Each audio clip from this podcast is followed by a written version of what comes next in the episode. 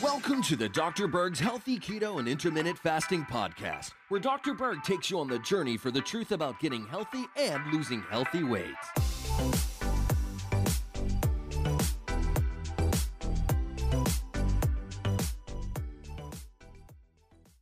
All right, so you want to lose weight. Hopefully, you started the ketogenic diet and you want to take your results to the next level. Well, you're already drinking water. Might as well add a few things to take it to the next level. The first thing to realize is that weight is a symptom, it's not the problem, it's not the cause. The underlying cause is too much insulin. A couple things about insulin that you may already know. This is just a refresher. Insulin is the main fat storing hormone. In the presence of even a little bit of insulin, you can't burn fat. So, insulin prevents the burning of fat. And when you have too much insulin over time, you develop something called insulin resistance. Now, at first, you might think this is a good thing because insulin resistance sounds like you're resisting insulin, so you'll actually lose weight. But in reality, what happens with insulin resistance is the body overcompensates and has to make a lot more insulin to penetrate this resistance. So people that have insulin resistance have a lot more insulin. Okay. And that's the problem. And of course, you get insulin resistance by having too much insulin because your body is trying to protect you against too much of it. So it develops this barrier. But this whole thing gets worse over time unless the triggers to insulin are addressed. Uh, you may already know this, but there's three things that trigger insulin. Carbs trigger insulin, especially the more refined the carb is, like sugar. Also, eating triggers insulin. This is why frequent eating and snacks are really bad. But the third thing, which I just talked about, is having insulin resistance. Okay. That is the thing that will just increase more insulin.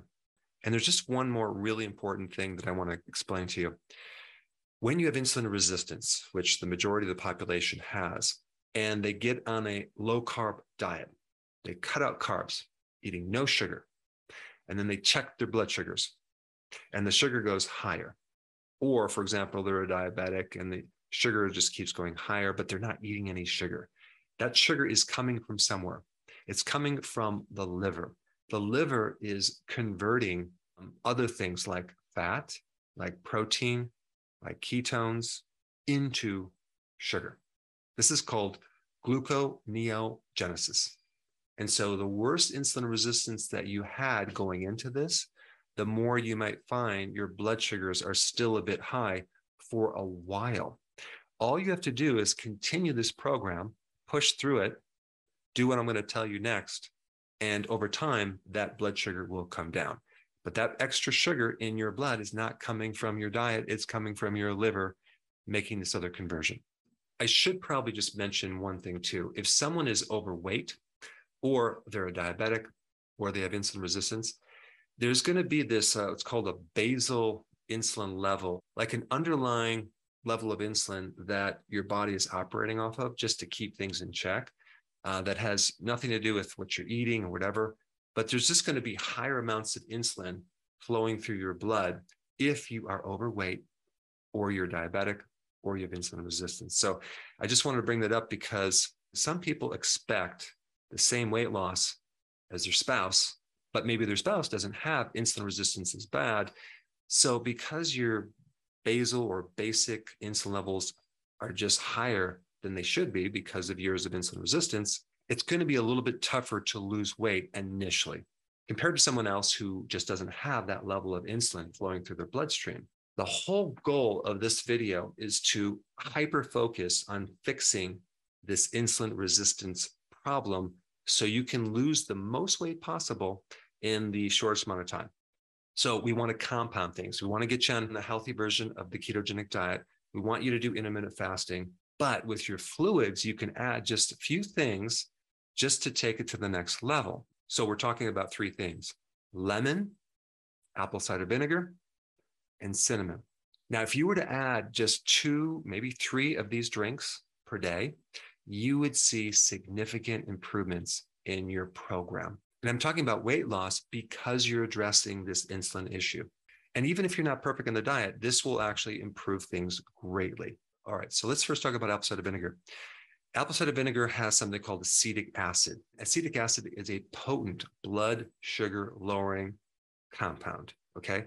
It will help make insulin more sensitive and less resistant. It will help lower your blood sugars even if you eat some carbs, believe it or not. And there's some interesting studies, which I'll put down below. Okay. And then we get this lemon, right? You can do either lemon juice or a whole lemon. You can either blend the whole lemon in the blender. It takes a little bit more when you're cleaning things out, but eating the whole lemon gives you some additional benefits if you have time. But if you don't have time, just get some lemon juice and use that. So in lemon juice, you have various things. You have citric acid, you have phytonutrients, you'll have vitamin C if you juice the, the fresh lemon or blend the whole lemon. Lemon juice that's contained in a glass jar uh, is usually pasteurized, it's not raw. And because vitamin C is sensitive to oxygen and heat, it's pretty much going to destroy that vitamin C. But there are other benefits of vitamin C, especially as you're trying to lose weight. But the phytonutrients in lemon juice make insulin more sensitive and they make insulin less resistant. Now, the third component, and this is an extra thing, okay, cinnamon. And you just put a pinch of the cinnamon into this mixture. Cinnamon is one of those things that has a potent effect on making insulin more sensitive and helping your blood sugars be more regulated. In one study, they took uh, 543 diabetics and they tested this cinnamon, and the average person dropped their blood sugars by 24 points, which is very significant. So if you can just add a few things to the liquid that you're already drinking, it's a no brainer. And we're using a compound effect. We're adding several things. Actually, we're adding intermittent fasting, keto, lemon juice, we're adding cinnamon and apple cider vinegar. All of these things are going to contribute and speed things up so you can really get to your goal a lot faster. Now, the other cool thing about these three things is that they all tend to help reduce fat on your liver. Uh, like I said, they reduce insulin, they help blood sugars, they also help regulate your cholesterol, they help your liver make more bile, which has some benefits in itself. Lemon water also has citrates to decrease your risk of getting kidney stones. And all three are very anti inflammatory. And too much inflammation in the body can actually create a situation where you have insulin resistance. So, inflammation can also trigger insulin resistance. All right. So, here are the instructions very, very simple. You can do this two or three times a day. You want to use 16 ounces of water. You're going to add either an ounce of lemon juice or a whole lemon you can either blend the whole lemon or just squeeze the lemon juice from one lemon into the water. Then add one to two tablespoons of apple cider vinegar. I don't recommend Bragg's apple cider vinegar. I recommend Fairchild's because that is the source behind Bragg's and they don't dilute it. And I'm not affiliated, I don't get any kickbacks, but that's a really superior apple cider vinegar. It comes with the mother, it's organic, and it's concentrated.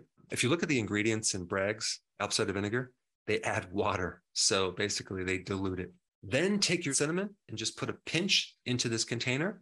You can either shake it up or blend it. And so some people that drink this might not like the taste. Okay. It might be too bitter. So you might want to add a few drops liquid stevia. If you don't know what that is, it's an extract from a plant that's sweet without the sugar. And you just need a few drops and it'll just taste just like lemonade. Or some people use my electrolyte powder, one scoop, and that way you get some electrolytes with the sweetener, which is stevia. So after you mix this up, I would recommend drinking this before your meals. Now, if you're just doing one meal a day, first and second one are going to be on the empty stomach, and the third one will be right before a meal.